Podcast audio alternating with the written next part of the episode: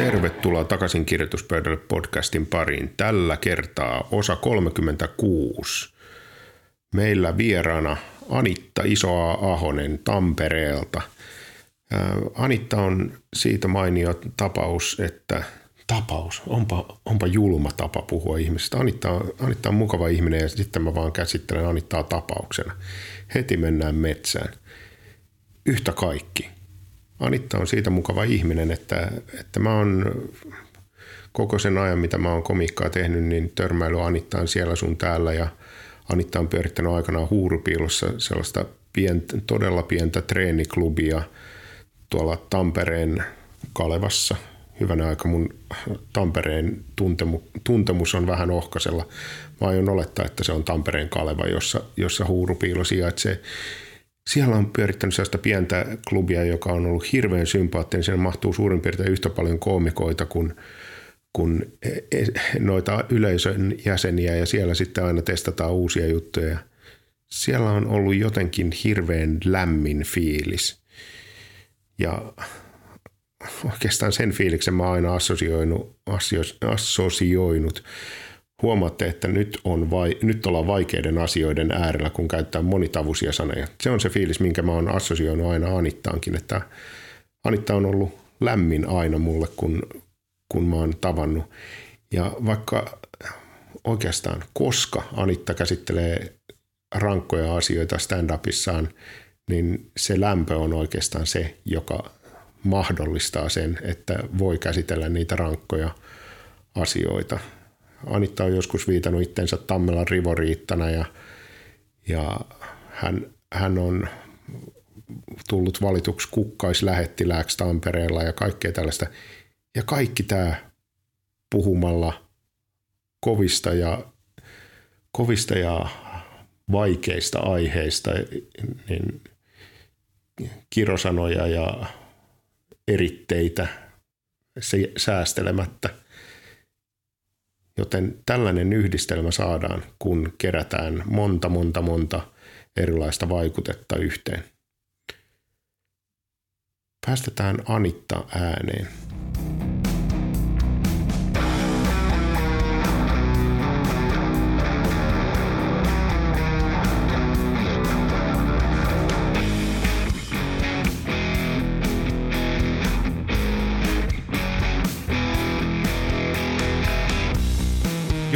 Tervetuloa, tervetuloa. Kuten edellisissäkin jaksoissa mä en ole ottanut sellaista rohkeita muuvia, että mä itse esittelisin vieraan, koska vieras yleensä tietää paremmin, kuka hän on. Joten kuka olet? No hei vaan, kiva kun pyysit mut mukaan tänne tuhanneteen, kahdeksanteen, seitsemänteen, kymmenenteen, neljänteen podcastiisi vieraaksi. Ei se ihan 36. Joo, okay. Eli mä oon Anitta Ahonen, stand-up-komikko Tampereelta ja käytän taiteilijanimeä Iso A ja joskus Tammelan Rivoriittanakin tunnettu. Rakkaalla lapsellahan on monia nimiä, niin mä, mäkin olen saanut kaikkia lempinimiä. Aivan. Sä, sä oot tehnyt pitkään, pitkään ja sulla on, sullahan oli joku aivan absurdi keikkamäärä jo takana. Paljonko niitä olikaan? Jo viimeisin merkintä, minkä mä jostain löysin, oli 2150, että saattaa vähän heittää plus miinus sinne päin. Et jos, jostain kohtaa mä niitä rupesin laskeen, arvioin ne alkupään keikat sillä tein 30-40 vuodessa ja sitten jostain rupesin niin oikeasti laskeen. Että ei sillä nyt oikeastaan kellekään mulle merkitystä kuin mulle itselleni. Niin. Olen voinut juhlia esimerkiksi tuhannetta keikkaa ja kahennetta tuhannetta keikkaa mä en sitten juhlinutkaan. Ja ne menee vaan sitten, nyt vaan odottaa, että pääsee tekemään keikkaa, niin Aivan. vähän niin kuin omalla painollaan. Aivan, eihän, eihän sillä niin kuin lukumäärällä muuta, muuta kuin että saa vain jonkunnäköistä skaalaa, että se, se lukumäärä on ihan absurdi. Niinpä. Kun, toi tarkoittaa sitä, että sulla on myös niin kuin vuosia, vuosia takana enemmän kuin yksi tai kaksi. Mistä asti sä ootkaan tehnyt? Mä lasken, lasken tota noin tämän niin kuin ammattilaisuuden alkaneeksi vuodesta 2005. Eli kun mä oon jäänyt Elisalta päivätöistä pois, niin sen jälkeen mä pääsääntöisesti en ole tehnyt mitään muuta kuin komiikkaa. Vähän kävisin tekemässä puhelinmyynti työtä ihan pikkusen, mutta tota, muuten on ollut sitten ehkä jotain viestinnän opetusta tai kolumnin kirjoittamista tai stand-upin opettamista, mutta ne on mennyt siinä samassa kuitenkin kuin mä oon keikkailu. Että keikkailu on ollut niin kuin se, ja stand-upin tekeminen se päätoiminen tulonlähde. Aivan.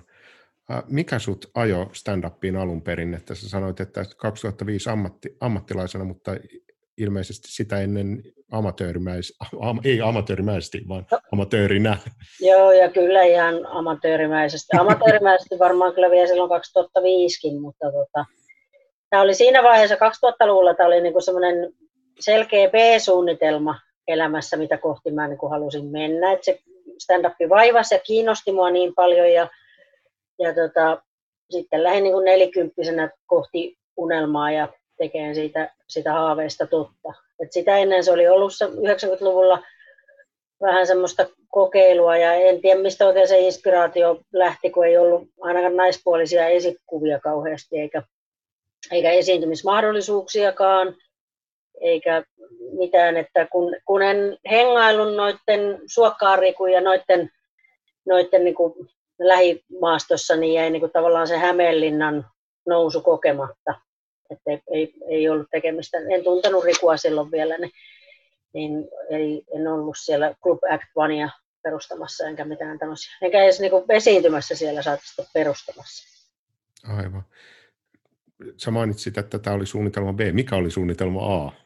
No se oli varmaan se, se palkkatyö, missä mä niin olin silloin Mä olin www-tuottajana tai mitä helvetin webmaster-titteleitä mä keksin. Itse asiassa mä olin siis projektipäällikkönä siinä viimeisessä vaiheessa. Mä vedin koko Elisa-konsernin intranet-projektia ja pikkusen oli sellainen dropout humanisti pohjalta aika haastavaa ja vaikeaa ja keskellä organisaatiomuutoksia. Siellä tehtiin intranettiä viidelle tuhannelle hengelle ja sitten kun se valmistui kolme vuotta sen jälkeen, kun mä olin lähtenyt, niin Elisassa oli väkeä enää silloin 3000 henkeä. Et siinä on sellainen pieni käppi, että ei se ollut mun vika, että se projekti ei valmistunut. Mä en ollut ihan niin paska ihmisenä enkä projektipäällikkönä. Mä kävin yhden projektipäällikkökurssinkin sen jälkeen, missä mä kävin nuolemassa haavoja. Mä olin ajatellut, että mä oon aivan sysi paska, kun mä en saa yhtä niin nettisivuprojektia valmiiksi. Siinä oli niin paljon kaikkia järjestelmiä takana ja silloin niin kuin, tavallaan kaikki, mikä nyt on esimerkiksi Zoomit ja kaikki nämä niin kuin kokoukset ja tämä vuorovaikutus tällä verkon kautta niin on ihan arkipäivää nyt varsinkin korona-aikaan. Silloin se oli vielä vasta semmoinen haave tavallaan, että niin kuin tehtiin web 2.0 tai intranet 2.0, että saataisiin vähennettyä kokouskuluja ja voitaisiin hoitaa niin kuin palavereja tällä verkon yli, mutta mä en varmaan itsekään oikein tiennyt, mitä mä olin niin kuin suunnittelemassa. Ja kun nörtit ei kertonut. ja sitten sä ajattelit, että tehdään jotain helpompaa, eli, eli pakotetaan niin kuin huoneellinen ihmisiä nauraan, nauraan neljä, kertaa, neljä, viisi kertaa minuutissa johdonmukaisesti 25 minuuttia putkeen, kävi mitä Joo. kävi. Joo, ei kun siinä oli kato se, että kun mä koin, että mä olin vähän niin kuin pellenä työelämässä, niin sitten mä ajattelin, että no mä voin lähteä sitten niin kokeilemaan tätä pelleroolia ihan sellainen kokopäiväisesti, että nyt riittää. Ja tietysti kun sai kultaisen kädenojennuksen 10 kuukauden palkan, niin se mahdollisti sen, että oli aika kivaa silloin vuonna 2005, vaikka oli niin paljon keikkojakaan vielä, mutta tuli aina palkkaakin. Että sehän oli niin kuin optimaalista. Oli vähän niin kuin eläke tai apuraha siinä kohtaa. Siihen kun pääsis. Eli sen apuraha, eli, eli sun niin kuin toi vinkki al- aloitteleville koomikoille on, että hankkikaa ekana niin kuin 10 kuukauden palkka silleen, että ei tarvitse tehdä mitään ja sitten rupe, ruvetkaa tekemään juttuja. Niin, että sillä, että ennen kuin jätätte sen päivätyönne, niin varmistakaa joku, joku taloudellinen backup siihen. Mutta ei aika on ollut silloin siinä kohtaa niin, kuin niin toinen, että nyt on niin kuin alalle tulijoita on paljon enemmän ja, ja pohja on niin kuin laajempi. Et ota huomioon, että silloin 2000-luvun alussa ei esimerkiksi siis naiskoomikoita ole ollut. On ollut Heli Sutela ja Chris oli voittanut kisan 2002 ja Ismo voitti 2003. Että, ja nyt on, okay, nyt on voittanut niin kuin vuoden stand-up kisan kaksi kertaa nainen peräkkäin. Mm. Et se, että niin kuin, mä oon osunut sellaiseen saumaan, että tekijöitä ei, ei ole ollut. Mä oon tehnyt niin kuin kaikkea laidasta laitaa harjannostaisista yksityiskeikkoihin, klubikeikkoihin. Ei ollut mitään isoja salikiertueita silloin, enkä olisi niihin kyllä varmaan päässytkään. Eli mä en ole ollut siinä eturivin koomikkona, koska mä en ollut niin hyvä. Et Jalvan Pekka sanoi mulle joskus, niin että se on varmaan aika yksinäistä puuhaa, mitä sä niin teet, koska mä kävin niin paljon niin tavallaan yksityiskeikoilla. Mm. Hankkimassa sitä kokemusta ja ottamassa turpiin ja kaikkea siltä väliltä. Ja hankkimassa elannon siinä, no, siinä samassa, jos elannon, ei, joo, kyllä. Jos ei pysty vetämään 15 klubikeikkaa kuukauteen, niin, niin, niin ky, ky, jos niitä klubeja ei vaan ole, niin... Niinpä. Niin, koska onhan se nytkin tavallaan niin kuin se tilanne, että klubeja on vähemmän ja tulokkaita on enemmän. Eli tavallaan niin kuin tietysti mitä monipuolisemmin jotenkin sitä alaa osaisi hallita. Ja plus se, että silloin no jonkin verran varmaan ihmisiä oli radiossa töissä ja telkkarissakin, mutta se, että nämä kaikki ohjelmat, mitä säkin olet ollut käsikirjoittamassa, niin eihän niitä edes ollut silloin. Paitsi uutisvuoto.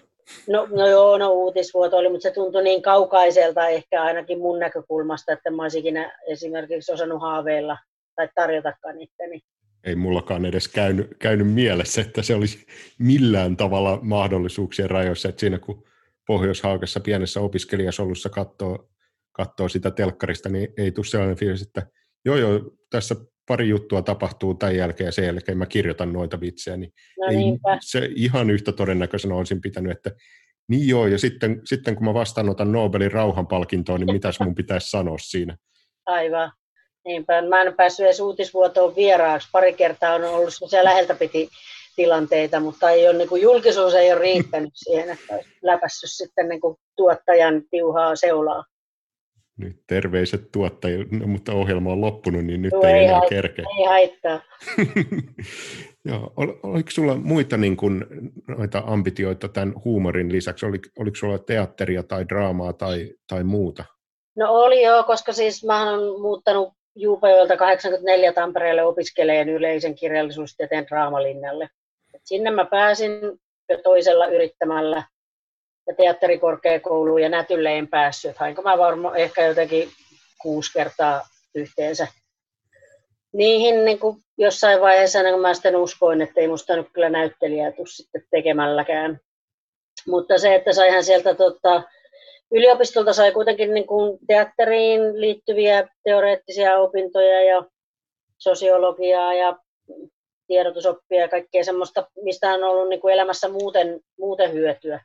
Mutta se akateeminen maailma tuntui niin, kuin niin vieraalta ja kaukaiselta ja mun kaikki lahjakkaat kurssitoverit hakeutu teatteriin näyttelijöiksi, ohjaajiksi, dramaturgeiksi. Sitten mä aina koin, että onko mä se ainoa paska, joka on niin lahjoton, että musta ei ole mihinkään. Sitten mä lähinkin, olin tehnyt teatteriporukassa lastenteatterit, tein mä harrastajateatteria ja, ja tota, olin ylioppilasteatterissa ja jossain. Ja sitten vaihdoin tämän teatteriporukan eli TPn, TPO, eli Tampereen puhelinosuuskuntaan. Että lähdin sinne sitten seikkailemaan pikkuretkelle melkein 18 vuodeksi. Äh, hankkiin elämänkokemusta ja esimerkiksi tota eläketurvaan eläketurva ja sitten leivän päälle voita. Ja leivän päälle voita, että sen jälkeen sitten, tota, mä koinkin, kun mä sitten ryhdyin niin vapaaksi taiteilijaksi, että tavallaan mä palasin semmoiseen niin mielentilaan, mikä oli ollut silloin niin opiskeluaikana, että semmoinen samanlainen vapaus. Tosi varmaan on tehnyt niin kuin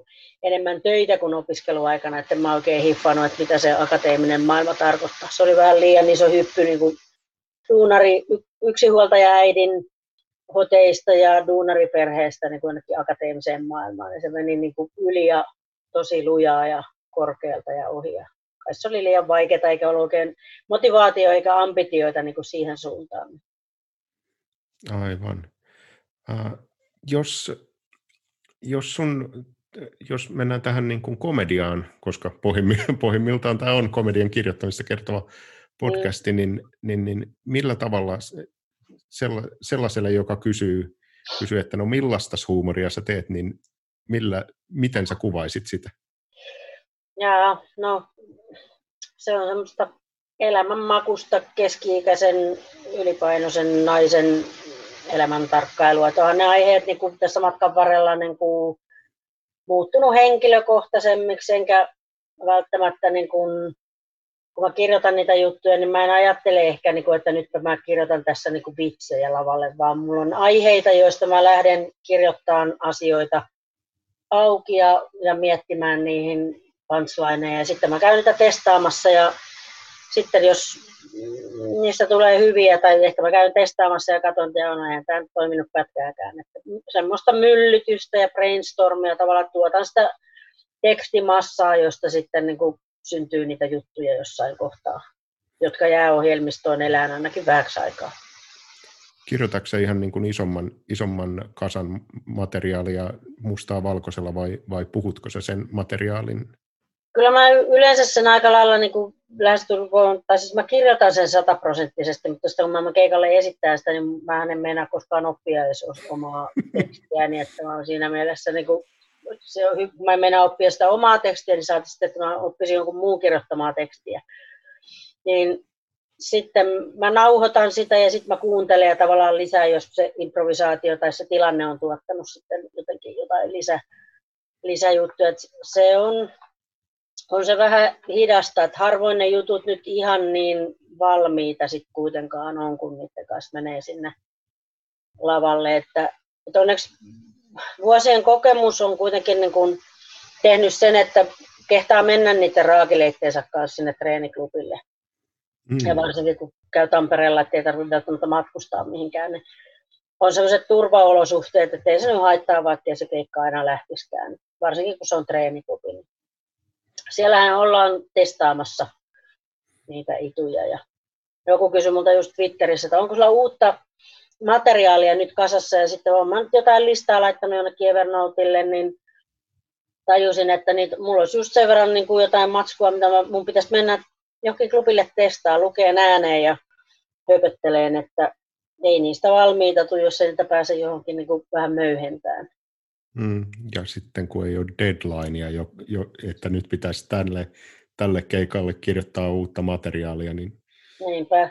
Ei ihan samaan tapaan, tapaan synny. Että mä ajattelin, että mulla, mulla olisi nyt hieno mahdollisuus niin kirjoittaa koko setti uusiksi, niin niin on saanut kyllä paljon aikaa, mutta kaikkea muuta. En, en kyllä niin. setti, setti muuta kuin siipaleita, mutta sitten sit kaikkea podcastia ja sitten muita huumorijuttuja juttuja päässyt kirjoittamaan. mä menen keikalle varmaan, mä esittelen pakastimeni sisällön, että mitä mulla on täällä lasagneja ja rieskoja ja kaikkea. Mä oon siivonut mun vaatekaapin.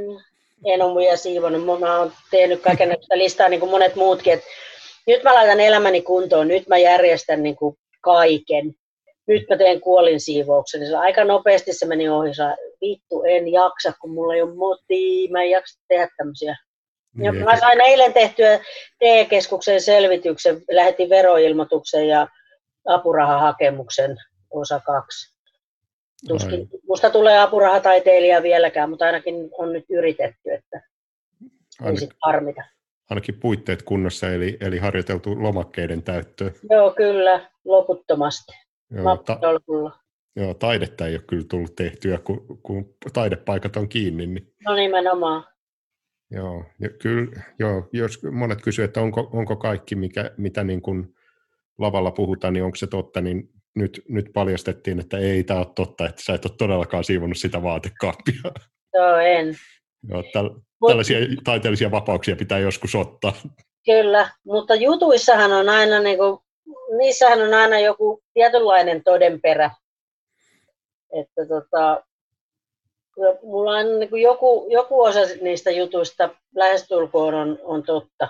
Mutta sehän on hauskaa, että ihmiset ne kuulee, mitä ne haluaa, ja eihän ne niin kuin, ymmärrä ja muista sitä, kun ne on kuullut sen. Mm ei ne nyt ihan, osa saattaa tulla kysyä, että niin oliko sulla se rintasyöpä, mutta ylipäätään ne, jotka kuulee mun juttuja gynekologista syövästä, niin ne tulee tietysti kysyä, että oliko sulla se syöpä oikeasti. Siinä olisi... Enhän mä nyt puhuisi siitä, jos ei mulla olisi ollut sitä syöpää. Siinä olisi aikamoinen meininki vääntää sellaiset viisi vuotta matskua aiheesta. Ja siinä, onko se syöpä? Ei, mutta Ei, että... mä, vaan, mä vaan kuvittelin. Niin. ja, että niin kuin Jim Jeffriesillä oli joku, joku syöpäjuttu mä olin sitä katsomassa. No oli se vähän sellainen, kun muahan nauratti se ihan hirveästi, mutta eihän se nyt ollut mikään, sehän on vain fiktiivinen juttu, mutta hmm. se silti tietysti naurattaa. Joo, tosiaan syövästähän sä teit, niin kun, kuten myös allekirjoittanut, niin, niin tämä, yhdistää meitä, että ollaan, ollaan aiheesta kirjoitettu paljon, niin hmm. silloin kun tilanne oli päällä, niin oliko sulla fiilis, että niin kun tästä pitää ehdottomasti kirjoittaa vai oliko sille, että, että niin kuin, voinkohan mä kirjoittaa tästä ikinä? No oikeastaan ei kumpikaan, vaan se, se lähti niin kuin tavallaan siitä, mä nyt olen miettinyt sitä nyt tänä korona-aikana. Mä en nyt ihan tavoita sitä, koska se motivaatio lähti silloin siitä, että koska mulla ei tapahtunut niin kuin mitään, kun se mm. syö, niin se, se tuli niin kuin juttuihin tavallaan sen takia. Mutta se, että okei, okay, se oli niin kuin ainutlaatuinen ja omakohtainen ja näin, mutta esimerkiksi verrattuna nyt siihen, että hei nyt kun on tämä korona, niin koska se on niin kuin kaikille nyt niin tuttua jotenkin niin kuin se, että mä kertaisin uuden setin pelkästään koronasta, niin voi helvetti miten tylsää, että varsinkin, että jos kaikki muukin tekee, että täytyisi olla tosi raikas ja uusi näkökulma sitten siihen, siihen koronaan, että se ei ole niin kuin samanlainen. Tai se aiheena ehkä unohtuu tai häipyy, häipyy syrjään, jos tämä, ja kun tämä tilanne muuttuu. Ja Mut kaikki se, mahdolliset kulmat on pelattu kertaan tai kahteen, että kukaan ei ylläty, että A, sä rinnastitkin tämän niin kuin vanhan perinteisen puisen pöytäpelin ja sitten tämän viruksen, että olipas nyt hassun hauska. En Niinpä. ollut ikinä ennen kuullutkaan muuta kuin joka, joka ainoa päivä isävitsinä Facebookissa. No niinpä. Tai sillä että koronahan kurkusta alas, polut, klotta, klotta. Tai ostetaanko vähän maskeja Tiina Jylhältä. Niin kuin se, että ne, ne on hauskoja sinä hetkenä, että tavallaan kun ne ei pääse niille klubeille silloin, kun se aihe on tosi, tosi mm. tässä ja nyt niin huoltovarmuuskeskukselle monella tässä matkan varrella olevalle asialle olisi voinut nauraa tässä niin kuin kevään klubeilla, tehdä aina yhden, kaksi ajankohtaista juttua.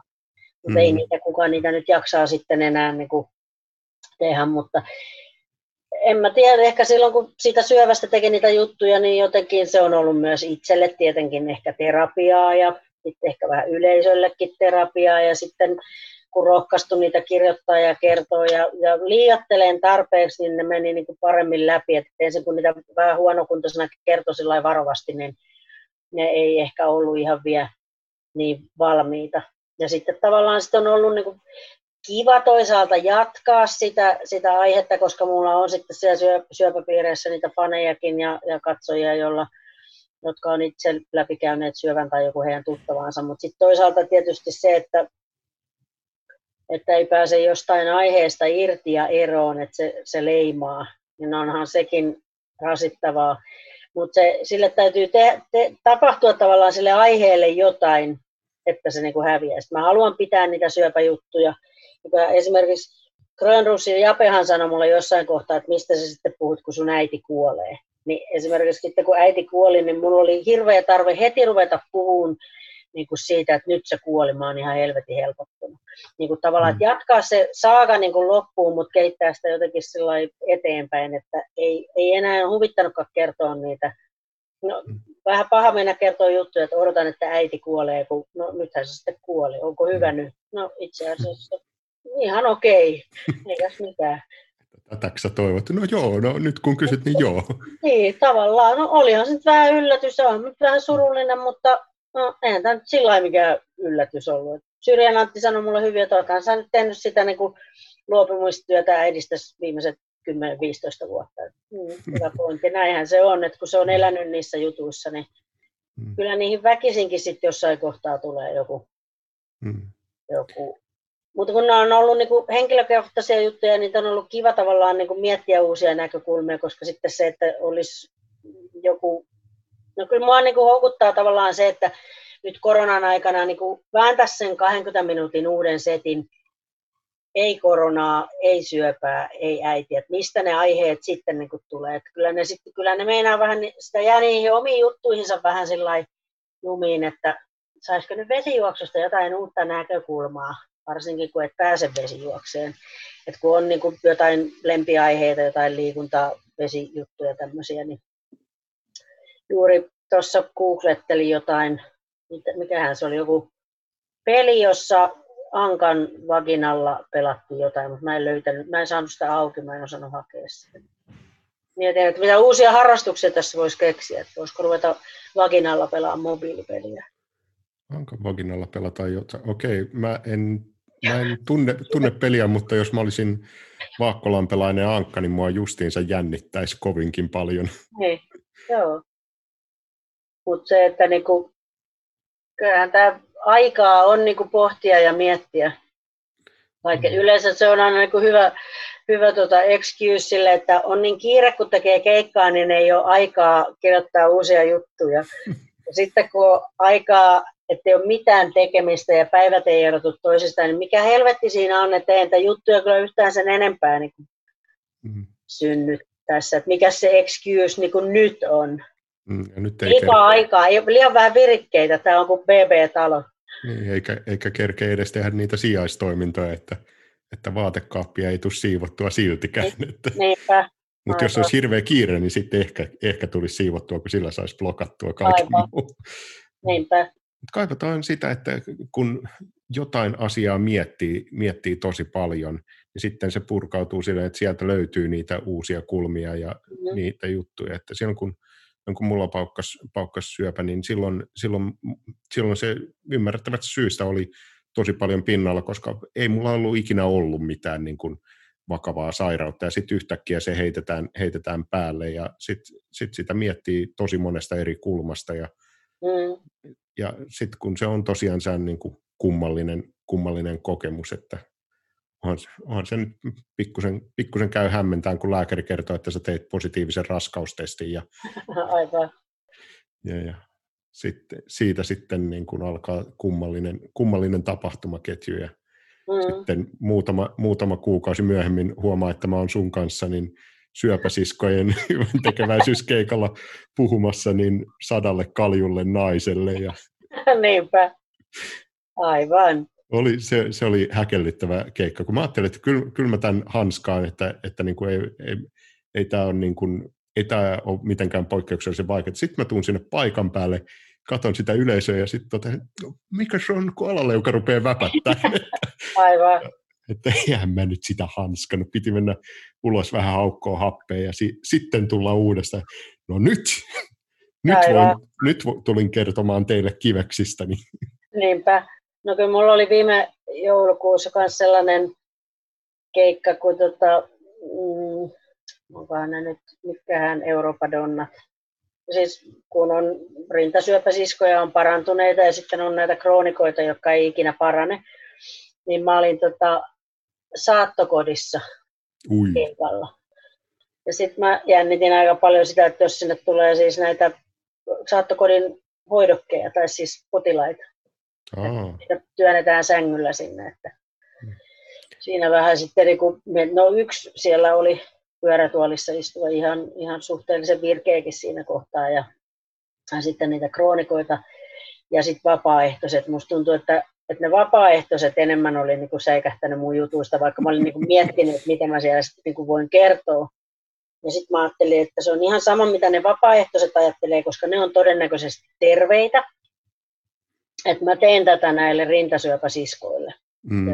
Yhdelle, joka oli siellä hoidettavana. Että se on aivan sama että jos ne nauraa ja nauttii, niin tämä on niin kuin ihan fine. Mutta kieltämättä kyllä niin tuollaisesta tulee, siitä kohderyhmästä saattaa tulla vähän paineita ja just sitten, että voinko mä nyt sanoa.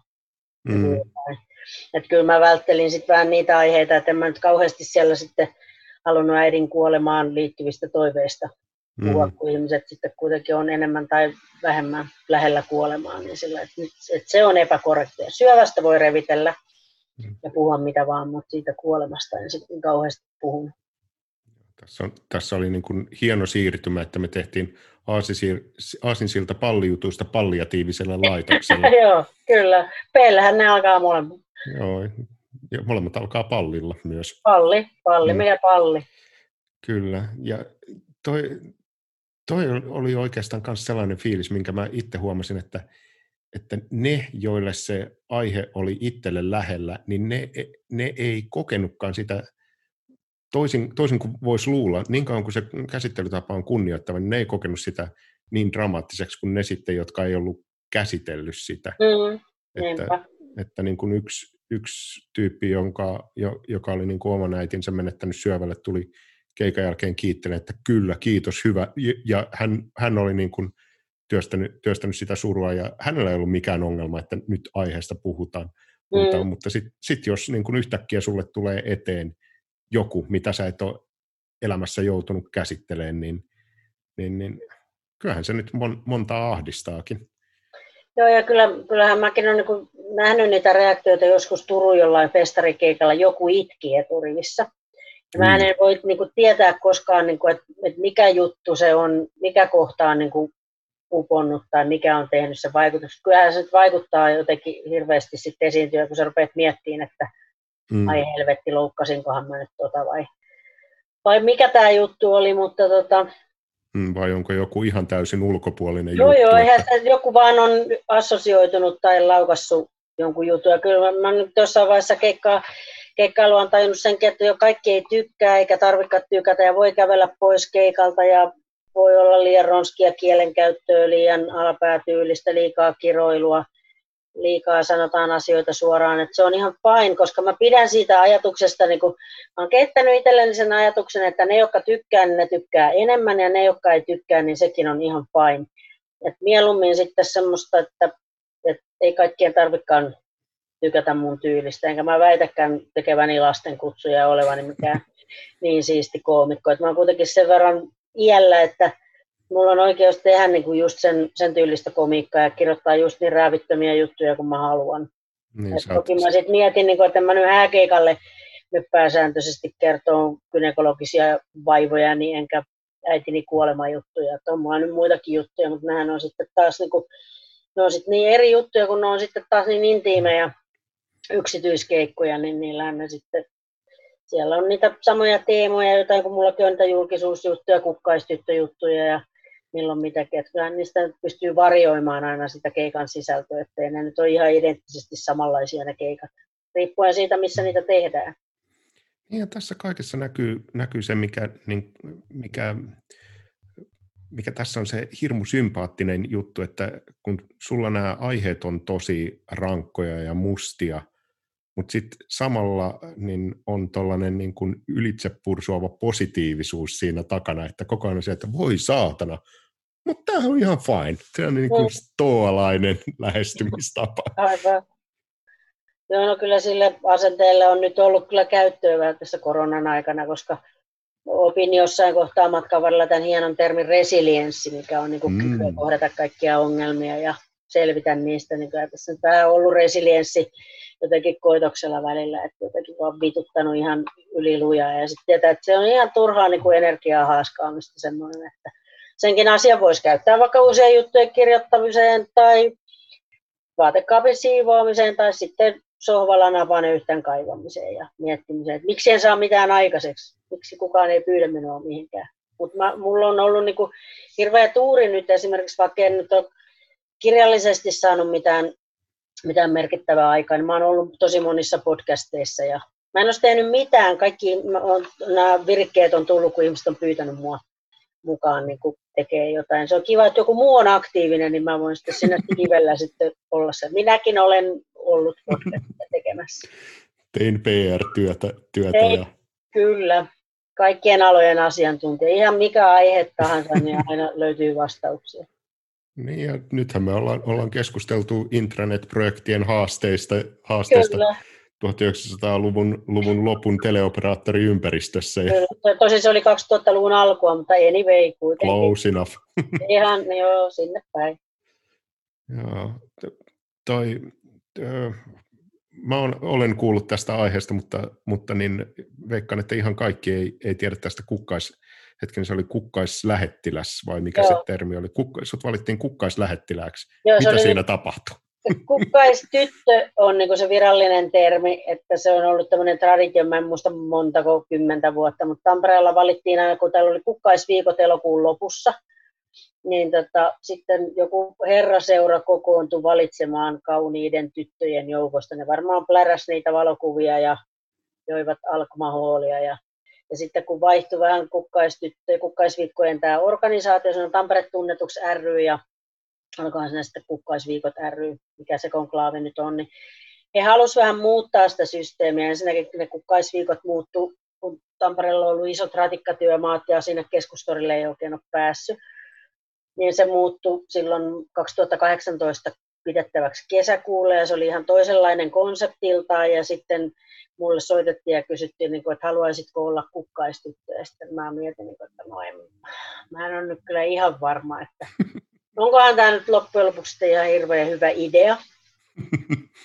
Ja sitten, tota, Soititteko oikean numeroon? Niin, että onko tämä nyt joku vitsi.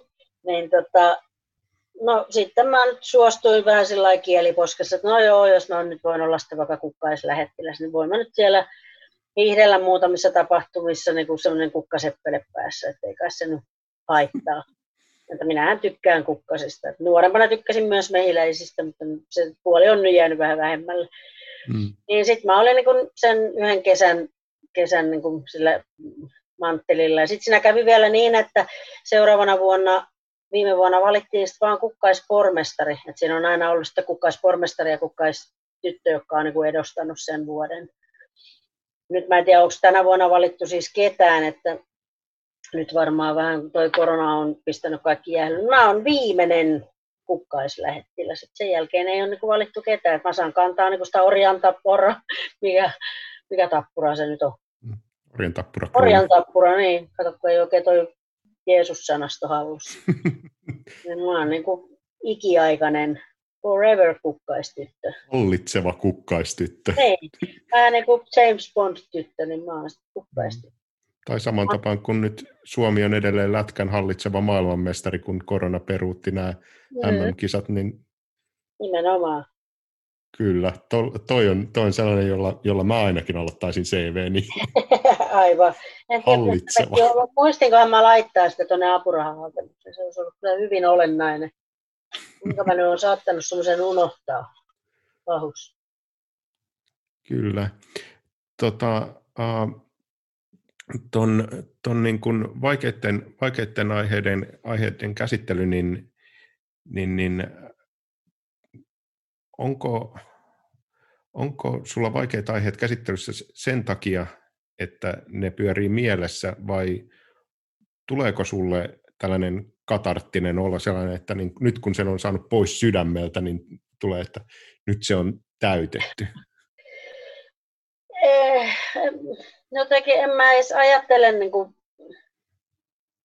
jotenkin sillä, että mä nyt tekisin niitä juttuja mitenkään erityisen vaikeista aiheista. Että okei, okay, mä saan varmaan niin kuin iästä vähän sillä bonuspisteitä, että jos, jos niin kuin nuora, no okei, okay, Eero Korson musta huumori on rankkaa ja jakaa ehkä mielipiteitä ja hän tekee melkein, eikö ne ole melkein vanlainereita ne sen jutut. Tosi lyhyitä kuitenkin ja kulmikkaita, että ihmiset ei aina välttämättä osta niitä. Mutta tykkään hänen huumoristaan kovasti. Mut Usein sitten, myös taas... ostaa, sitten kun ostaa, niin sitten räjähtää. Joo, joo. Niin, mutta se, että mä en tiedä, saanko mä nyt jotenkin sitten niin kuin iän myötä, mä saan niin kuin nykyään jo ilman palautettakin, että mä saan sanoa niin kuin asioita ääneen jotenkin. Et mä en ajattele, että mä nyt kirjoitan mitenkään tietyllä tavalla vaikeista aiheista. Mä vaan kirjoitan semmoista aiheesta, mikä kiinnostaa mua. Mm. Et jotenkin, että jos mä oon niinku puhunut vanhasta äidistäni ja kehariveljestäni ja okei, sitten kun se äiti kuoli, niin sitten mä oon puhunut, kuinka veli on muuttanut ja että mä oon perustanut keharitinderiä. Että hänellä on nyt, hänellä on vähän rahaa, säästöjä ja iso muna, että jos joku on kiinnostunut, niin saa hänet, että itsellään ei ole hänelle mitään käyttöä, hän odottaa tuolta takahuoneesta. Niin se, että ne on niin kuin jatkumoa tavallaan sille, mitä mä oon kertonut jo aikaisemmin. Koska mullahan oli se juttu, että kun äidistä aika jättää, mä vien mun veljen bordelliin tai annan sille itse. Sillä, että, että se on hyvä ottaa niin se joku juttu ja käsitellä sitä vaikka uudestaan, että, niin, että, että tämä tilanne on tässä, sillä, että vittu, että tuli sanottua. Niin, että sulle, sulle vaikeat aiheet on vaan aiheita. Niin, no ei, en mä niin kuin ajattele, koska se, että mä, mä kirjoitan vaan semmoisista aiheista juttuja, mikä kiinnostaa mua itteeni. Mm. Et vaikeita aiheita olisi sellaiset aiheet, mistä mun täytyisi kirjoittaa juttuja, jotka ei kiinnostaisi mua pätkääkään. Mm. Niin. Et kun seurasin aikanaan, kun nuo tyypit teki ilmastonmuutoksesta juttuja siihen johonkin ohjelmaan, ketä niitä nyt oli, Iikka ja Johanna ja ketä kaikkia. niin se on vaikea aihe, jos, se, jos ei se kiinnosta sinua ja jos et sä saa sitä niin kuin mieleisiä juttuja, mitä sä voit käyttää niin kuin myöhemmin. Mm. Eihän ne nyt, ne aiheet, mistä saa juttuja ja saa hauskoja juttuja, niin nehän on vaan hyviä aiheita. Niin, ja mikä, mikä ikinä, niin kun, mistä ikinä, ikinä tietää, että mulla on useampia juttuja rahan nettonykyarvosta, mikä mm. niin kun diskonttaus ei ole ihan sellainen niin kuin perinteisin, ootteko te pariskunta ja lentokoneruoka on pahaa tyyppinen juttu, mutta mm. tollaisia asioita joskus ajattelee. Se no, on niinpä. kaupallinen koulutuskierroutta. Niinpä, näinhän se on. Mm. Et se, että mi, mi, mitä se pää tuottaa sitten niin kuin ulos, mistä haluaa lähteä ruveta kirjoittaa juttuja. Niin. Joo, en, en mäkään ajatellut, että, että nyt tähdätään niin kuin maan ykkösdiskonttokoomikoksi, koska se skene ei ihan hirveästi vedä. Mutta... Aivan. Mutta onhan semmoinen niin kuin tietynlainen erikoistuminen, niin tota, tai onko se nyt erikoistumista tai ei, niin se antaa semmoisen erilaisen näkökulman tavallaan tarkastella asioita. Mm. Tai sitä voi hyödyntää, että minusta on hyvä esimerkki ollut nyt, kun Syrjän Antti on nörtti, joka tekee komiikkaa, niin kuinka hienosti hän on pystynyt niin tämän korona-ajan sit hyödyntämään taas sen, että hän on niin pystynyt tekemään keikkoja täältä näiden ohjelmien välityksellä, eikä se kynnys on niin iso kuin sitten taas meillä monella muulla, että yhdessä mm. Zoom-istunnossa palaverissa piti ruveta tekemään keikkaa, niin ei saatana, mä olin niin puissa ja päätin, että never again. Että mm. voin osallistua ihan mihin tahansa, mennä kaljaa maistelemaan johonkin baariin tai osallistua tietokilpailuun, Insta-live, mihin tahansa, mutta keikkaa en niin kuin pysty tässä kotioloissa tässä istuvilla niin ilman housuja, tietysti oma valinta. Mm. Niin se, että tämä on niin perversi tilanne niin kuin jotenkin lähteä tekemään keikkaa. Että mä haluan tehdä sen seisovilta, niin housut jalassa, kengät jalassa kodin ulkopuolella. Mm. Että, tota, et sä tätä kyllä kysynyt, mutta ihan sama mä Ei siis, tämä, tämä podcast on loppupeleissä, niin kun mä täytän, täytän välit kysymyksillä ja sitten ihmiset puhuu jotain kiinnostavaa ja Aivan. se, että onko näillä mitään korrelaatiota, niin se on, se on yksi ja sama, koska kaikkein parhaat setit tässä on, kun lähdetään villeihin ja vapaisiin assosiaatioihin. Mutta kyllä noin noi niin kun, vaikka katsotaan niin maailman kovimpia tyyppejä, joku John Oliver, sen kun se teki ekat pari noita koronalähetyksiä niin ilman yleisöä, mm. niin sen taimi oli ihan hanurista. Siis mm. se, se ei enää osannut taimata. Mutta nyt se, nyt se on skarpannut ja sitten kun mä oon vertailu, että mitä joku Seth Meyers tai Conan tai ketä, ketä muita näitä on, Samantha Bee, niin, niin niillä oli, oli niin kuin selkeästi parempi taimi ja nyt porukka alkaa, alkaa niin kuin löytää sen, että kun se selkärangasta tuleva, että punchline, Mm. Ja sitten seuraava juttu alkaa tyyppinen, tyyppinen, niin kun ne on päässyt siitä irti, niin onhan se nyt, onhan tämä nyt kummallista. No toisaalta niin kun kertoo vitsejä eläkseen, niin onhan sekin nyt vähän kummallista. No, on, onhan se kieltämättä joo. No kyllä mäkin katsoin, mä en ole katsonut noita kansainvälisiä juttuja niin kuin sä oot tehnyt, mutta ihan riitti kun Jonas Nordmanin showta katto niin kuin sen, että miten se niin kuin huusi sitä, että Herra Jumala, yleisö, tulkaa ja auttakaa, että kuinka paljon se haki niin kuin turvaa niistä muusikoista. Ja sitten kun se jotenkin rentoutui, ja ne muusikot, muusikot on myös niin kuin antanut sille responssia, niin se on helpompi tehdä sitä, mutta on se kova paikka. Mä, mä tein itse yhden nauhoituksen sillä valkoinen studioseinä ja ilman yleisöä, niin mä melkein rakastuin siihen kuvaajaan, vaan sen takia, että se jotenkin, tiedätkö, siellä kameran takana vähän niin kuin hytky tai antoi jonkun elonmerkin, että Joo. näkyy pulssi. Niin, no niin, pikkusen käsi heilu. Että, että kun on tottunut niin kuin reagoimaan sen yleisön mukaan tai vaihtaa juttuja ehkä sen lennosta sen mukaan tai jotenkin ottaa kontaktia, niin se on iso, iso puute, että ei sitä ihan taivu. Tuohon... Tai ainakin se kestää aikaa, täytyisi keksiä sitten jotakin vähän eri, eri formaattia siihen. Niin kyllä, kyllä mä oon kanssa miettinyt, että niin nyt nyt jos, jos tämä noi perinteiset keikat ei, ei niin ala ihan samalla volyymillä pyöriä, niin sitten kaiken näköistä muuta, muuta huumoria, että rupeeko kasaan sitten, sitten niin kuin jotain, jotain niin kuin podcast-muotoista muotoista huumoria, huumoria soolonen, joka olisi sitten ihan, ihan voimakkaammin käsikirjoitettua, eikä niin kuin tällaista keskustelutyyppistä, tai sitten kasaisiko jotain niin kuin lyhyitä sketsejä, tai tekisikö jotenkin niin kuin koko ajan hakee sitä, että niin kuin joku kanava päästää ulos, vai rupeeko tekemään hauskoja, hauskoja lauluja, vai rupeeko te, mä tein yhden tuossa männä, männä viikolla, ja ja ihan, ihan vaan sillä, että nyt se piti saada pois koneistosta ja Aivan. ei sillä, että niin kuin lahjoja olisi, vaan sillä, että halu, halu julkaista. Aivan. Se on ollut hauska katsoa, katsoa tuota Instassa tai jossain Aku Hirveniemen videoita, missä hän viihdyttää varmaan lähinnä itseään tai Kalle Lamperea tai ketä tahansa, että toisilla se niin kuin on nopeammin purkautunut ulos jonain tarpeena tehdä, niin kuin, on se sitten podcasti tai video tai mikä tahansa, että kun sä et pääse esiintyä. Että kyllä mäkin olen huomannut sen, että, että itsessä on kyllä sitä introverttipuolta, että haluaa ja tykkääkin viettää aikoja yksin, mutta sitten taas niin se ekstroverttipuoli on niin kuin sillä, että vittu, tämä riittää nyt. Että nyt pitää ihmistä tänne ja äkkiä.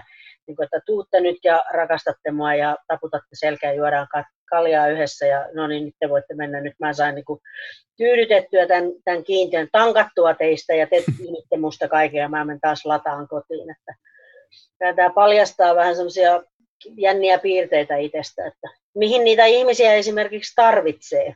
Mm. Se, ylipäätään se, että tulee koko ajan niin kuin jotain, jotain, syö, jotain, niin kuin, jotain tapahtuu. Että mm. Nyt kun himassa on viettänyt ihan hitosti aikaa, niin huomaa, että kuin paljon sekin helpottaa, että täällä on kaksi kissaa, jotka tekee koko ajan jotain ihan vaan satunnaista. Sillä niin kuin, ei mitään positiivista, ei mitään negatiivista, vaan se, että vaan niin kuin jotain satunnaista tapahtuu, niin mm. kuin paljon se jeesaa siihen verrattuna, että kuuntelis, kun kappikello sanoo tik, tak, tik, tak. Niin. Jossain vaiheessa oli jo näitä videoita ja tämmöisiä huumorimeemejä siitä, kuinka kotieläimetkin odottaa, että niiden isännät ja emännät lähtis helvettiin, että ne saisi olla vähän aikaa rauhassa. Mm. Kissa on täyttänyt jo kuusi veroilmoitusta ja tehnyt oma podcast-sarjansa, että Henkka Lehto on paska, Henkka Lehto on paska. Mä haluan mun vapauteni takaisin. Tuolla toinen, toinen kissoista on, on esiintynyt tässä, tässä podcast-sarjassa, että to, toisen kehräys oli jonkun, jonkun loppumusan lopussa ja sitten jonkun tota, introjuontoa kun tein, niin sitten vierestä, vierestä kuului mau, kun, kun herra halusi ruokaa. Aivan. Niin sä oot vielä pitänyt niitä nälässä kaiken lisäksi. Sekin no, niiden näkemys nälästä on se, että ruokaa ei ole annettu viimeiseen 15 sekuntiin. Että, Aivan. Niinpä. Että ne, ne, on, ne, on, ne on kiittämättömiä ja, ja niin kuin loppumaton, ne on ankara yleisö. Niitä, ne on täysin, täysin niin, kuin, niin, niin kauan kun tulee rapsutusta ja, ja märkäruokaa, niin kaikki on fine, mutta jos jompikumpi loppuu, niin sitten, sitten aletaan huutelemaan, että nyt ei käy.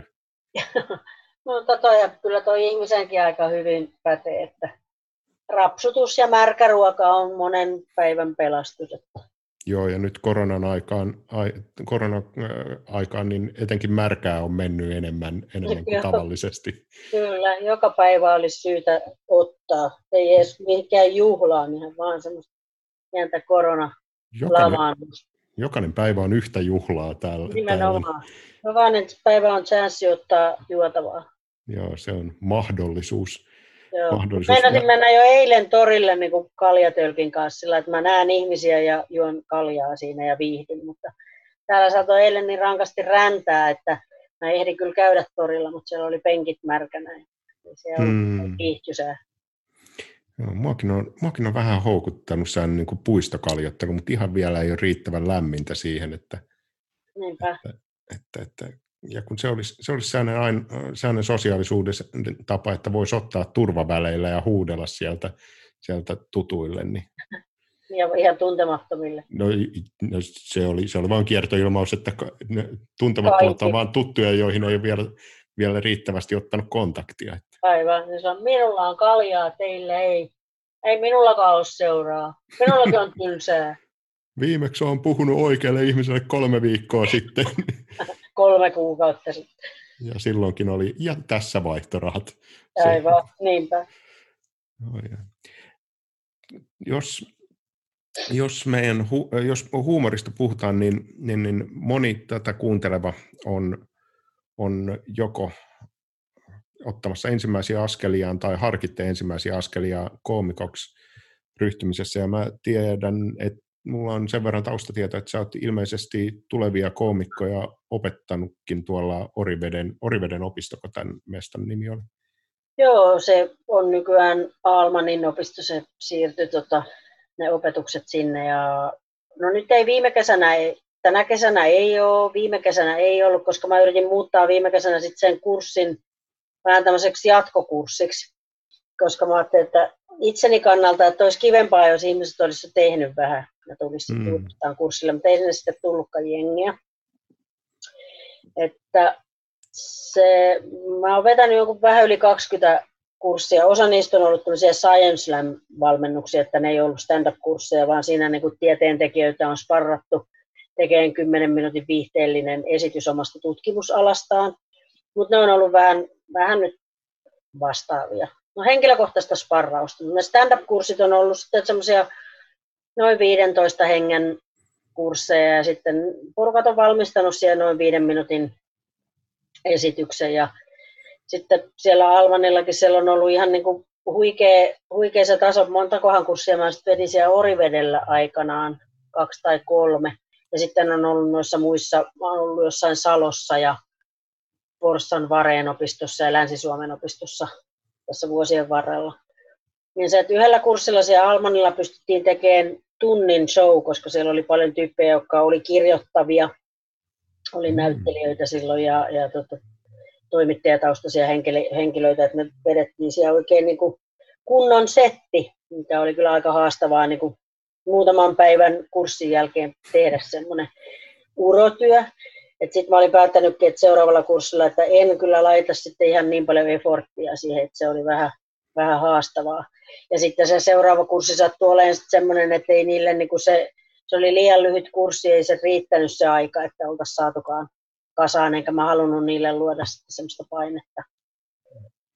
Että nyt mä oon no tavallaan miettinyt tietysti tässä koronan aikana, että voisiko niin kuin siirtää opetusta jotenkin verkkoon, että olisihan sekin niin kuin mahdollista. Että nyt mulla on tulossa yksi yhden henkilön kanssa niin kuin tavallaan verkkokurssi, mutta hän on tehnyt jo jonkin verran, että hän käydään varmaan tällä vähän Zoomi palaveria ja sitten hän kirjoittaa tekstejä ja esittää niitä mulle ja näin, että katsotaan miten se menee. Mä mietin siinä sitten, että voisiko sitä niin periaatteessa tuotteistaa, mutta kyllä niin kuin jotenkin semmoisenkin opetuksen mieluummin sitten tekisi livenä kuin se, että näin verkon välityksellä.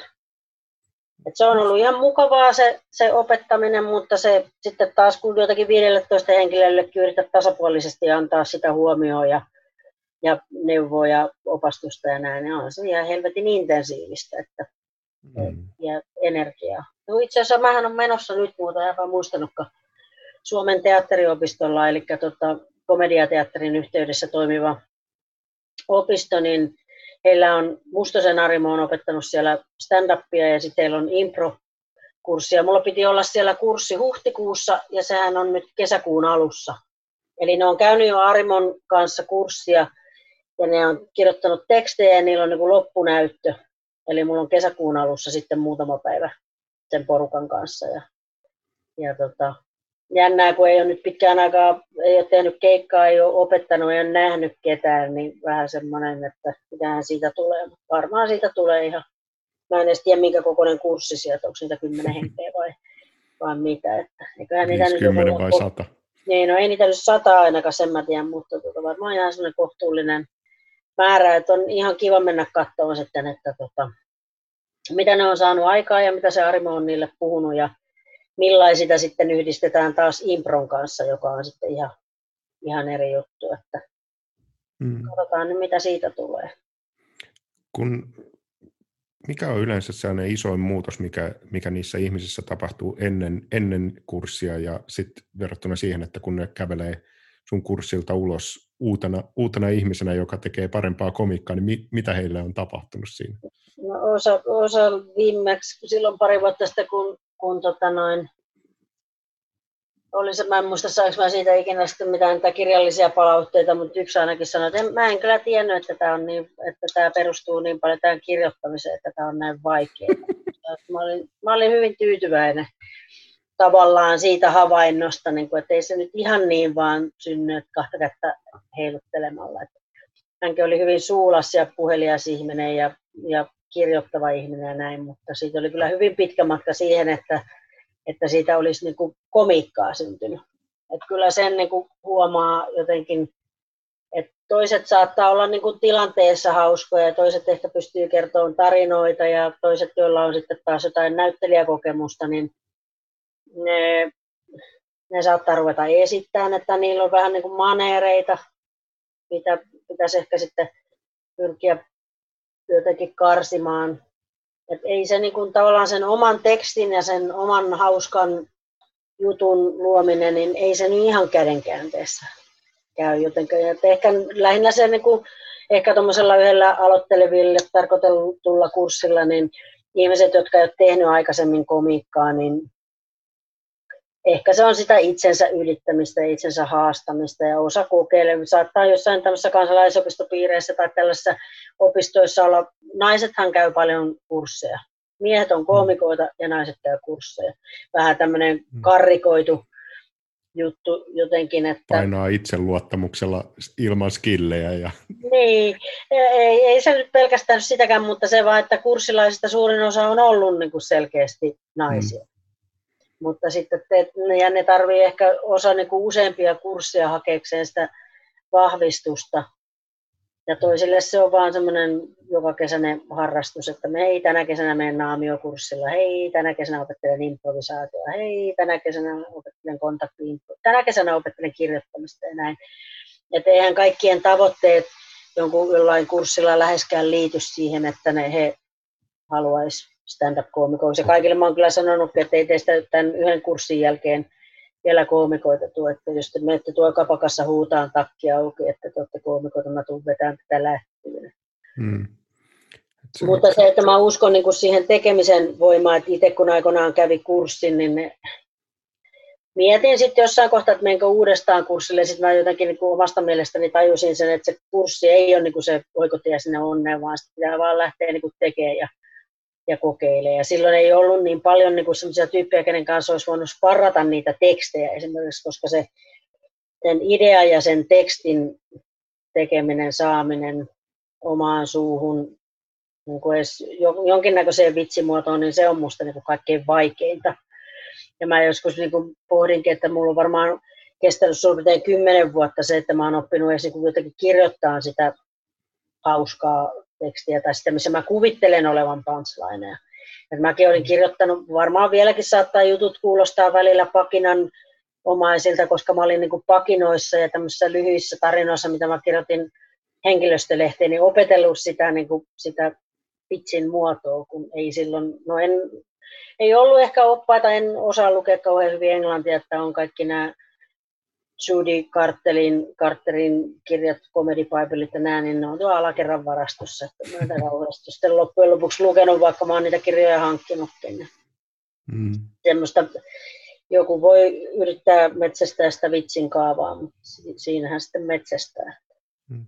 Se, minkä mä oon omasta kokemuksesta huomannut, että kun, kun niin kun vuosia on tullut enemmän, niin en mä tiedä, onko parhaat vitsit yhtään sen parempia, mutta se on tullut ko- tosi paljon helpommaksi löytää, että mistä suunnasta sit mm. lähtee hakemaan. Ja etenkin noissa, kun sit deadlinea vastaan kirjoittaa, että nyt sulla pitää olla huomenna aamulla tästä aiheesta vitsejä, niin se, että tietää, mistä, mistä ruveta tonkin, niin se kyllä helpottaa Aivan. valtavasti. Näinpä. Mutta sen takia mä niin aina jotenkin puhun sitä, niin kuin itsekin käytän sitä, että mä saatan mennä, mulla on niin kauhea nippu tekstiä, kun mä menen jonnekin komikkaklubille testaamaan. Eli mä pystyn tuottamaan paljon niin sitä raakamateriaalia, mutta se, että tuleeko niistä mitään, niin se on sitten ihan eri juttu.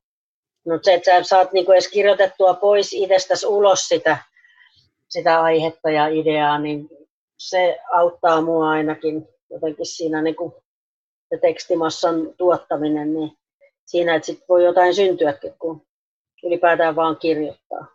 Joku kuvanveistäjä totesi, että, että niin hän tekee sen patsaan silleen, että ottaa vaan siitä niin kuin pal- palkista pois kaikki ne osat, jotka ei ole sitä patsasta ja siitä mm. se tulee ja sä taas kasat setin silleen, että otat siitä tekstimassasta ne, jotka ei ole niitä hauskoja juttuja, niin otat ne pois ja siitä jää sitten tiukka setti. No niinpä, mutta ensin vaan täytyy helvetisti olla sitä massaa ja jotain, niin kuin, joka on edes sinne päin.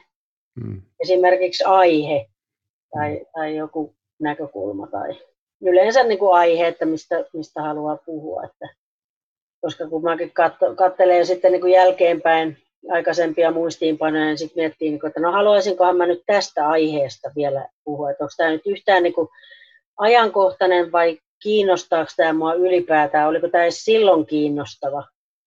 Että se, että välillä mä yritän lukea kaikenlaista, mitä trendejä niin joka vuodelle tehdään tai mikä on niin kuin ajassa, mikä, mikä on nyt, niin kuin in, mistä nyt pitäisi niin kuin puhua.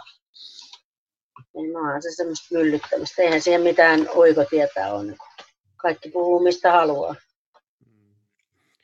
Jos mainitsit tänne, että, että niin aikanaan ei ollut hirveästi porukkaa, jonka kanssa sparrata, niin, niin, niin äh, ketkä on sellaisia, jotka kirjoittaa, kirjoittaa huumoria silleen, että hattu pois päästä tasoisesti, jos pitäisi muutamia tällaisia idol, idoliseerattavia mainita? No tota, öö, Mä en ole, no mä kuullut vähän aikaa sitten, oltiin jossain kohtaa samalla keikalla.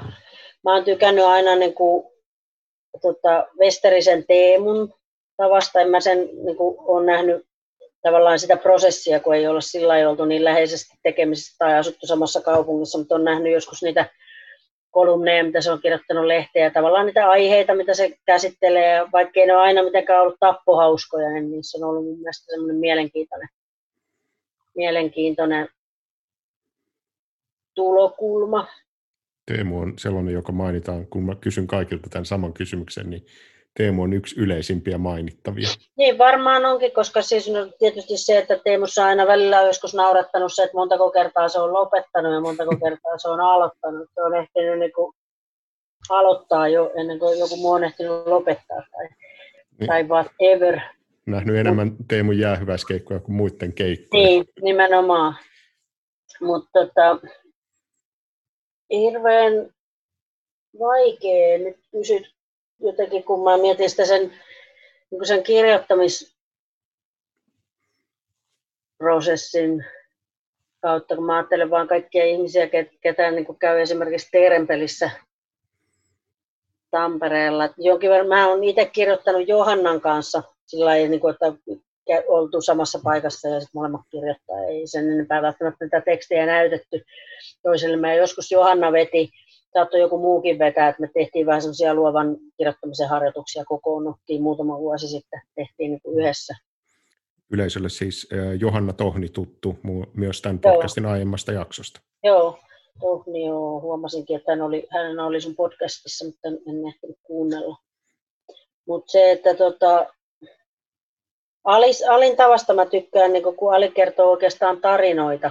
Että se varmaan käy niitä aika lailla, se miettii niitä jotenkin ja käy niitä treenaamassa ja kehittelee punchlineit siinä, että se, se ei ole ihan semmoista puhtaasti varmaan kirjoittamista, että se työstää niitä niin kuin vähän eri tavalla.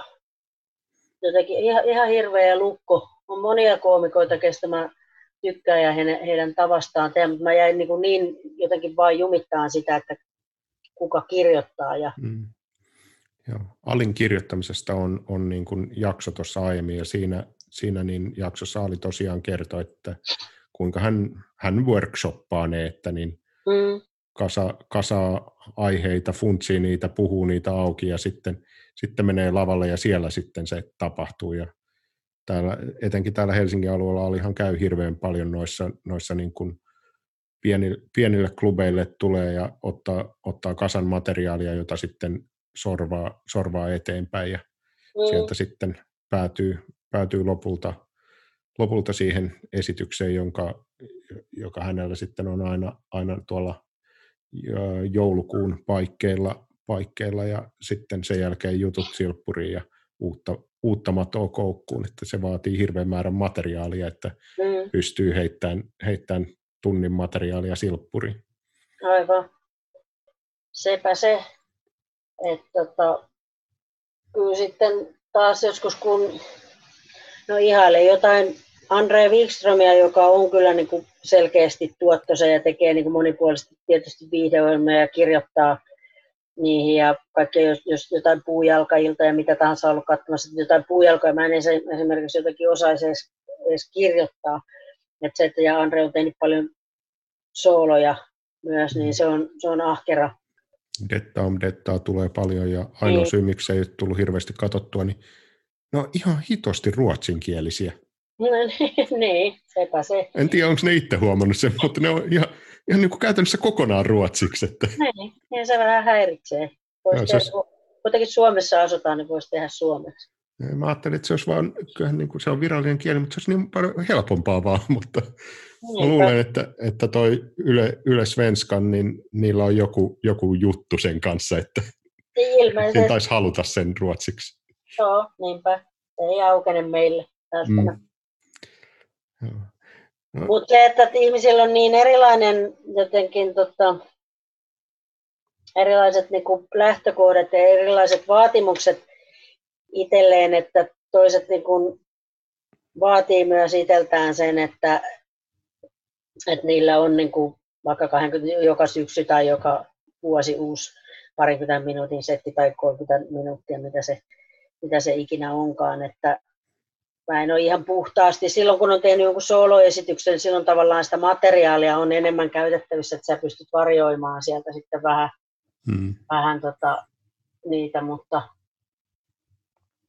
kyllä se, se on ihan, kyllä se joskus tekee mieli vaan päästä itsensä vähän niin kuin vähällä, että kyllä se mä tykkäisin, että olisi sellaisia tunnistettavia juttuja koomikoilla, mitä on vaikka nähty muutama telkkarissakin, mutta että olisi myös aina niin kuin tarjota sitten uusia juttuja, että kaikki ei ole niitä kuluneita, että kaikki tunnistaa ne. Mm. Että ne on nähty sataan kertaa jossain DVDllä tai telkkarin uusinnassa. Että se onkin se taito, niin kuin miten sä pysyt niin kuin pressinä, mutta että ei niin kuin mikään bändikään mene soittaa pelkästään niin kuin uuden levyn tuotantoa, koska sitten panit olisi siellä, hei, mitä vittua, te ette soittanut mitään niitä biisejä, mitkä mä halusin kuulla.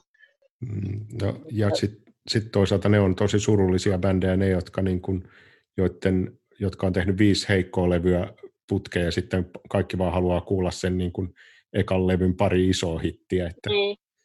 Niin, mutta näin, näinhän, näinhän se on, että ei sieltä kenenkään kultasuonesta nyt pelkästään niin kuin mitään killerikamaa ehkä tuu. All killer, no filler. Jos, jos sitten katsotaan koko tätä niin kuin komediauraa, niin onko sulla joku, joku johtotähti tai joku tällainen soinilaisittain hillotolppa, johon mua hämmentää edelleen, että missä, missä määrin hillotolppa on positiivinen asia, mutta... Soin... se oli illotolppa. Mä kuulin vielä, että illotolppa, ja mä mietin, että mikä helvetti sekin on. Joo, hillo, hillotolppa, tämä, tämä niin Soinin, soinilainen termi, niin, niin, niin mä en ole ikinä oikein ymmärtänyt, että millä tavalla se on positiivinen asia, tai sitten mä vaan nautin hilloni eri tavalla kuin Timo Soini, mutta mikä sulla tai onko sulla tällainen, että niin kuin ton kun saisi tehtyä tai tohon kun pääsisi tai toi, ton, ton kun on tehnyt, niin sitten voi laskea, laskea niin kuin mikrofonin ja, ja todeta, että on voittanut? Ja, en mä tiedä, silloin kun on tota, silloin about nelikymppisenä aloittanut, niin jossain vaiheessa mä rupesin niin toistelemaan sitä, että Aa, mä teen 50 asti ja sitten mä katson, että sitten tapahtuu. No sitten mä sairastuinkin syöpään ja pidin sen vuoden melkein taukoa. Hmm. Ja tota, ei ole niin semmoisia kauhean isoja jotenkin kunnianhimoisia tavoitteita, että voisi olla varmaan, varmaan semmoisia, että, että tota, on tehnyt muutamia sooloja, on päässyt noille isohkoille kiertueille, ei nyt mitään omaa kiertuetta, ei ole, ei ole suunnitteilla, ei, ei riitä näkyvyys ihan siihen. Että joku nelosen stand-up-ohjelmaan pääsy on kuitenkin semmoinen pieni mainos, näytepala, mikä, mikä pitää vähän niin kuin kasvoja, kasvoja pinnalla. Että, no, sooloesitykset jatkuu syksyllä. Johannan kanssa tehdään, tehdään duo-esityksiä. No se oli kiva, kiva tota, noin, pikku pistäytyminen Porin rakastajateatterilla, kun me tehtiin Elämäkunnossa prokkista 2017 ja 2018. Eli siinä oli Valli Rami ja Jyvälän Toni ja Kai Tanner sitten tuolta rakastajateatterilta ja apua mä en muista meidän ohjaajan nimeä, mä näen hänen kasvonsa. Tosin olo, en muista, mutta meillä oli tosi hyvä, mukava, kiva ohjaaja, herra Nobody. Niin tota, siinä yhdisteltiin niin kuin meidän stand-up-tekstejä ja sitten tota, vähän raamallisia elementtejä, niin se oli ihan, ihan hauskaa. Siinä huomasi taas sen, että, että kuinka vaikeaa oli opetella muiden ihmisten tekstejä. Heti kun omaa tekstiä oli jotenkin käpälöity, niin sillä jää, mitä helvettiä, eihän tämä nyt ollenkaan mene näin. Mm. Oli ihan kivaa tehdä niin kuin yhdessä. Jyvälän Toni, Tonihan kertoi elämänhallinnastaan tuossa aiemmassa aiemmassa jaksossa, niin tässä podcastissa myös, ja siinä, siinä teemana oli tosiaan niin kuin Tonin, Tonin elämänhallinta ja sivuteemana sitten komedian kirjoittaminen. Aivan. Joo, ja mä, mun on pitänyt Toniin ottaa yhteyttäkin, jolla on nähty tässä pitkiin, pitkiin aikoihin. Et se, se oli niinku hauska pyrähdys tehdä siellä sitten äijien kanssa hommia suoraviivaisesti, mutta ilon kautta ei varmaan koskaan tuntunut siltä, jotenkin vaikka oli kuka väsynyt tai näin, että oltaisiin tehty mitään ihan täysin paskoja esityksiä. Mä tykkäsin kyllä sitä äijäenergiasta, millä, millä tehtiin siellä. Niin, tota, niin mitä sitten? Ja, joo, en mä tiedä, johtuuko se nyt jotenkin iästä tai mistä, että ei niinku, kun saisi tehdä töitä, jaksaisi tehdä töitä ja niitä olisi. Mm. Kaikki rokkikset, jos niitä ilmaantus ja, ja tulisi jotkut uudetkin, niin ihan, ihan fine, mutta tota, ei, ei, saattaa olla, että joskus kirjoitan vielä jonkun uuden soolon tai, tai sitten en, että en mä nyt ole kauheasti kerännyt olla, mulla oli muutamia esityksiä komediateatterilla ja kävinkö mä Oulussa ja kun mä nyt sitten Kangasala talon esitys peruttiin ja se siirtyi syksyyn ja komediateatterilla jatkuu syksyllä. Että on siinä ollut niin kuin sillä itselle ihan kivasti niin kuin sitä haastetta tavallaan puolitoista tuntia kannatella sitä showta. Että kyllä mä pelkäsin jossain kohtaa, kun mä laskin, että apua 35 minuuttia ja 35 minuuttia, että mulla pitää olla siis 70 minuuttia materiaalia. Ja mm. välillä mä saatoin heittää niin kuin ehkä 40 minuuttia ja sitten se toinen puolisko olikin 30 minuuttia, mutta sitten nyt tulee se, että sitten taas tuollainen teatteriesitys kuitenkin tai teatterissa tapahtuva esitys, niin se tauko vie aikaa, jos siinä on pikkujouluaika jotenkin, että sun täytyy kuitenkin synkata se esityksessä niin kuin tavallaan siihen koko illan siihen kestoon, että se on vaan jännä juttu jotenkin, että itse ajattelee aina niin sydänverellä sitä, niin kuin, että mä, mä tämän jutun vielä teen. Välillä niin kuin mietin, kun mulla oli jotain, tein sen päätöksen, että että käsittelenkö äiti, vanha äiti ja syöpä, vanha äiti kuolema syöpäteeman niin kuin ekalla puoliskolla vai toisella puoliskolla. Ja sitten mä tein sen radikaalin päätöksen, että, että mä käsittelen ne ekalla puoliskolla, niin sitten mä voin palkita sillä toisella puoliskolla sen, että mä en palaa niihin aiheisiin enää. Mm. Se nyt tuntui toimivan. Tosin mä sitten peidasin sieltä jossain monissa esityksissä, en, en puhunut syöpämuijien pahoinvointimessuista, että jätin semmoisen pitkän uuden jutun sitten kuitenkin pois.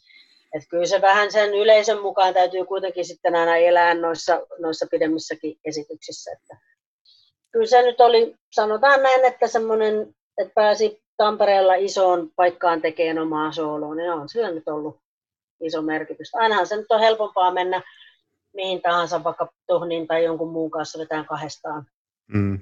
Niin kuin se puolentoista tunnin setti kuin se, että sä itse kannattelet sen koko helvetin illan. Mm, jos se on timanttia, se on sun ansiota, ja jos se ei mene hyvin, niin sitten kaikki kaatuu niskaan. Ja... Niinpä. Että kyllä se, siinä täytyy niinku se energia jotenkin jakaa. Et kyllä se on niinku, esitykset meni ihan hyvin, ja sitten kun menin takki auki tuulettelin baariin sen jälkeen, sen lähibaariin, missä oli katsoja, niin sitten mä huomasin, että mä olinkin niinku ihan poikki, että mä en enää sitä olisi niinku jaksanut enää sitten niiden katsojien ja fanien kanssa sitä seurustelua, että ihmiset haluaa susta vielä keikan jälkeenkin tiedätkö, imee vähän, että vaikka itsellä on sellainen, että mä annoin sulle jo kaiken siellä lavalla, että mä vaan voisin täällä kaljaa nurkassa hiljaa ja mököttäisin. että sydänver, sä olit ver, sydänveren luovuttajana jo niin kuin letkuissa puolitoista tuntia putkeen, putkeen lyhyellä tauolla, niin niin, mutta toisaalta toikin on sellainen positiivinen ongelma, mitä niin kuin ihan kaikki ihmiset ei joudu kokemaan, että, että olisi, olisi liiaksi faneja. se on se ollut aika yllättävääkin, koska ei se nyt niin, ei niin kauhean monta vuotta ole ollut sitä, että ihmiset haluaa ottaa susta selfie-kuvia. Tai mm. se, että mä huomaan jotenkin, että joo, mulla on aika paljon villasukkia, mitä mä oon saanut fanilahjana. Jossain kohtaa mä mietin, että mitä mulla on näin helvetin paljon tämmöisiä pieniä jallupulloja. et, ja suklaata, korviksia. Mulla on Nakkilassa semmoisia faneja, jotka on tuonut Tampereelle asti sitten niin kuin fanilahjoja. Anna Marenki leipomo, tota, joka toimii Porissa, on toimittanut Porin ulkopuolelle Marenkia Ellivuoreen ja myös Fuengirolassa oli yllättäen marenkia ja, ja tota, skumppapullo. Tosi he itse olivat siellä, mutta tulivat sillä yllättäen keikalle. Että, taas se on aika liikuttavaa kyllä myös niin kuin, tavallaan tajuta se, että ai, ihmiset oikeasti niin kuin, haluaa antaa sinulle jotain lahjoja. Niin ja kokee tämän niin, kuin niin, niin tärkeäksi, että haluaa, että tällä henkilöllä on hyvä olo, joka on kertonut mm. näitä juttuja. Tuossa oli Twitterissä hiljattain, ihan, olikohan tällä viikolla, niin oli ketju, jossa porukalta kysyin, että ketkä, ketkä on teidän suosikkikoomikoita, ja sullahan oli siellä tosi monta mainintaa, että oh, joo, se oli aika yllättävää, koska sit se oli, siellä oli kuitenkin niin kuin Andre Wikströmit, Stan Saanila, olisiko ollut niin kuin toi Sami, ketä, ketä kaikkia siellä, mutta oli laitettu sellaiseen ketjuun, että siinä oli niin kuin tosi kovia nimiä, että mä olin ihan että ai, ai joku oikeasti, mm. siis niin kuin, ai, tällä niin kuin valtakunnallisesti ja tällä laajasti, että sitä ajattelee aina, että joo, ne on niin kuin jotain tietyn paikkakunnan naiset, vaikka porilaiset tai kokemäkiläiset tai ehkä tamperelaiset, pirkanmaalaiset tietäjät. Sehän tuntui tosi kiva, kun mä sinne laittelinkin sitä, että mä elän tällä kyllä tällä kehulla koko viikon voi olla täällä vähän pidempään. Näinä aikoina, aikoina niin kuin kulutus on sen verran pienempää, että pääsee, pääsee niin kuin ihan kuukauteen tuolla. Niin, todellakin. Aivan mahtavaa. Mutta ehkä, ehkä tässä voidaan, voidaan niin kuin summata tämä kaikki, että, että niin paljon on tehty, mutta kyllä se on näyttänyt jättävän, jättävän jäljen, että, että kyllä tästä ky- kyllä tämä rimpuilu kannattaa. Kyllä se ilmeisesti kannattaa. Että niin kauan kuin puhelin soi ja pyydetään keikoille ja syksyksi on keikka. Ja tänään viimeksi tuli, tuli itse asiassa elokuulle keikka, niin mä sanoin, että ei jumala, tästä hei selvitään. Että kun tässä vielä vähän aikaa vetää henkeä tässä kevätkauden, niin ehkä mm. tässä sitten jo loppukesä painetaan hommia. Heti kun vaan, ja, ja yksityishenkilöt, joilla on rahaa ja mahdollisuus kuluttaa, niin jos joku kuuntelee, niin tilatkaa meitä kuomikoita keikoille, tilatkaa trupaduureja, muusikoita keikoille. Kaikki on varmaan tosi iloisia, kun pääsee tekemään live-yleisön eteen keikkaa ja saa siitä vähän elantoa. Niin tämä on kuitenkin ollut melkoinen kurimus tämä kevät, niin kaikki keikat on tervetulleita. Joo, ja tämä, tämä oli oikeastaan se mun niin kuin, mihin, mihin mä olin tulossa, että ennen kuin lopetetaan, niin onko jotain, mitä haluaisit promota ja toivon, että tilatkaa, tilatkaa yksityiskeikalle porukkaa, jos vaan suinkin on mahdollisuus. Mistä sut voi tilata? Mut voi tilata ihan löytyy nettitietojen, nettisivujen kautta löytyy suoraan yhteystiedot, tai tietysti myös ohjelmatoimistot on kurimuksessa, niin siellä on useampia ohjelmatoimistoja ohjelmakaupan kautta, kautta tota, saa ja Lappiin Arctic Liven kautta ja, ja ohjelmanaiset toimii Tampereella. Siellä ne on lueteltu kaikki ohjelmatoimistot, että sieltä, sieltä löytyy Magnum Liven kautta löytyy myös, niin mikä on itselle tutuin ohjelmatoimisto tai mitä kautta vaan, niin hmm. googlettamalla löytyy. Ottaa yhteyttä. Mua ei pelkästään tarvitse tilata muakin, mutta vaikka Henkkaakin voi tilata ja kaikkia, kaikkia muita mahdollisia hmm. tilaisuuksia. Joo, mä, en, mä en tee itse asiassa yksityistilaisuuksia muuta kuin ihan täysin spessukeisseissä, että Aivan. Että niin, siltä, no ne keikat siltä... tulee sitten mulle. Joo, sä, sä voit hoitaa, hoitaa ne, että mä haluan, mä haluan tehdä klubeja. Mä, mä, en, mä en ole ikinä, ikinä kokenut omakseni sitä, että kun se tuntuisi työnteolta ja sitten, mm. sitten taas niin kuin mä haluan tehdä tätä niin kuin tämän itsensä takia ennemmin. Niin. Aivan. Mutta rakkaudesta, rakkaudesta lajiin, rakkaudesta komiikkaan. Nimenomaan, jos, jos tällä nyt haluaisi ihan hirveästi tehdä bisnestä, niin sitä täytyisi tehdä niin kuin Sami tekee, tai maailmanvallotusta täytyisi tehdä niin kuin Ismo tekee, ja Miska tekee varmaan omalla, omalla sarallaan, mutta sitten me muut tehdään vähän toisesta näkökulmasta. Rakkaudesta lajiin ja vähän rahasta ja vähän joltain, jostain siltä väliltä. Niin, siis kyllä mä, mä oon tykännyt kovasti kirjo- siis ihan rahasta kirjoittamisesta, että se ei, jostain oudosta syystä se ei tunnu niin kuin rankalta työltä, että se, se mm. tuntuu niin kuin siltä, että, että joo, hihat kääritään, mutta ei tunnu siltä, että voi ei, nyt joudun tänään kirjoittamaan, vaan sieltä, että jes, tänään pääsee kirjoittamaan. Aivan. Hyvä. Rakkaudesta lajiin. Rakkauslajiin on sellainen lopputeema, mihin me voitaneen tämä, tämä paketoida. Hei, suuri kiitos Anitta, että kiitos. sä olit mun seura. Kiitos. Suuret, suuret sydämet. Kiitos. Yes. Kiitos. Moi moi.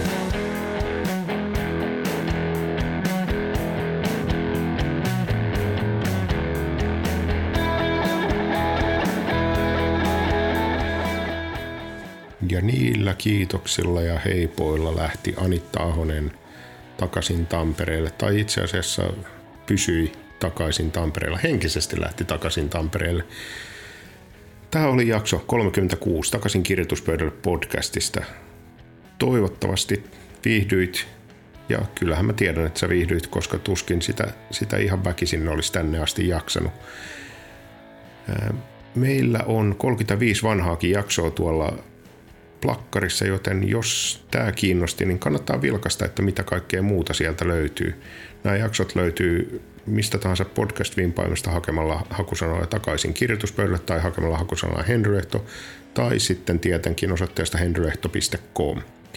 Ja jotta tämä homma on kaikkein mielekkäintä ja jotta tästä saa jotain, jotain signaalia, niin että tämän tekeminen kannattaa, niin vinkatkaa kavereille, vinkatkaa, vinkatkaa että niin tällaista podcastia kannattaa tehdä, linkatkaa tähän, jakakaa näitä jaksoja ja kyllä te tiedätte, kyllä te tiedätte, miten olla, olla hyviä ihmisiä. Tämä oli kaikki, mitä meillä oli tällä kertaa sanottavana. Kumpa mulla olisi joku suuri viisaus tähän loppuun, mutta ei tässä tarvi olla viisas.